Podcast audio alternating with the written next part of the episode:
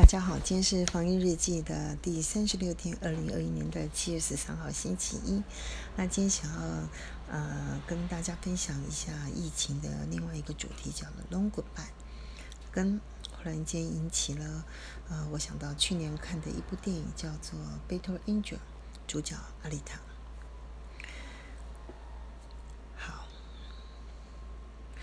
这个在二零二一年的七月七号呢，News 九八呢有呃摘述了一下《经济学人》的封面故事《The Long Goodbye》，长久、漫长的告白、告别。他的结论就是说，疫情终将会减缓，但是过程非常的漫长，而且最后的一里路可能非常的艰困。到时候世界会分成两个，一个叫做有疫苗，跟一个叫疫苗不足。例如美国、英德法这种比较富裕的国家，他们的疫苗会超过他们需要的量。他们呢也有能力来因应病毒的变种去呃研发甚至制造新的疫苗，把死亡的比例降到跟类流感一样。但是比较贫穷的国家，例如印度、印尼，他们会缺疫苗。结果疫情呢就会持续的险峻，慢慢的，人类的世界就会分成两块。你不管是居住的生活圈或旅行的地方呢，就会居住在一个有疫苗跟分别在疫苗不足的地方。富国恒富，穷国易落。这就让我想到电影。战斗天使里面的阿丽塔所描述的世界，在天上有一个富裕的、干净的国度，而地上呢，就是贫穷、战斗的一个区域。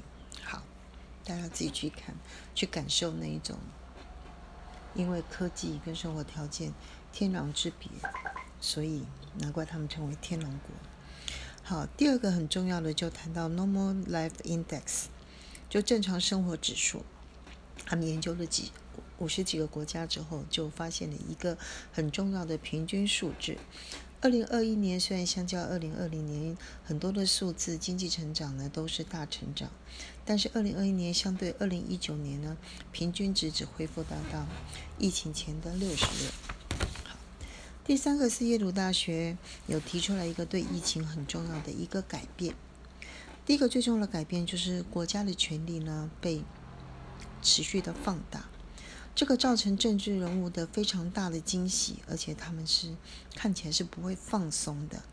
怎么说？第一个，他们掌握了疫苗的分配权，所以等于也就掐住了你的生命安全。第二个，他们呢掌握了纾困的分配，所以呢，他等于也掌握了你的呃财产跟生计权。第三个，他强制了封锁。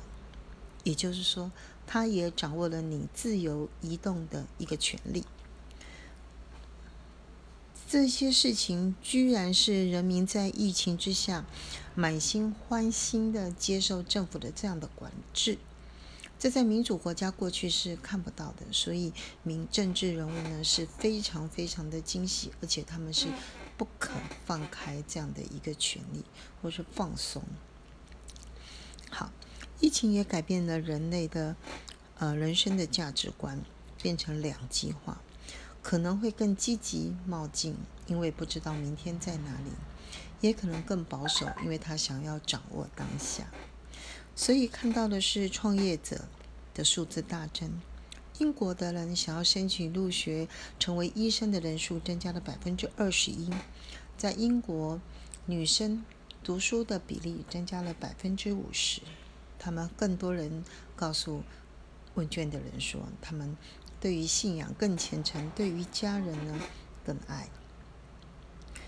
那也因为呢，对疾病的戒慎恐惧，人生的偏好有一些也会变得更极端。譬如说，艺术创作会更丰富，呃，AI 这种 AR 的会更创新，甚至在过去西班牙大流。嗯，大流行的流感大流行那次的经验是性更开放。好，以上先跟大家分享到这里。以上。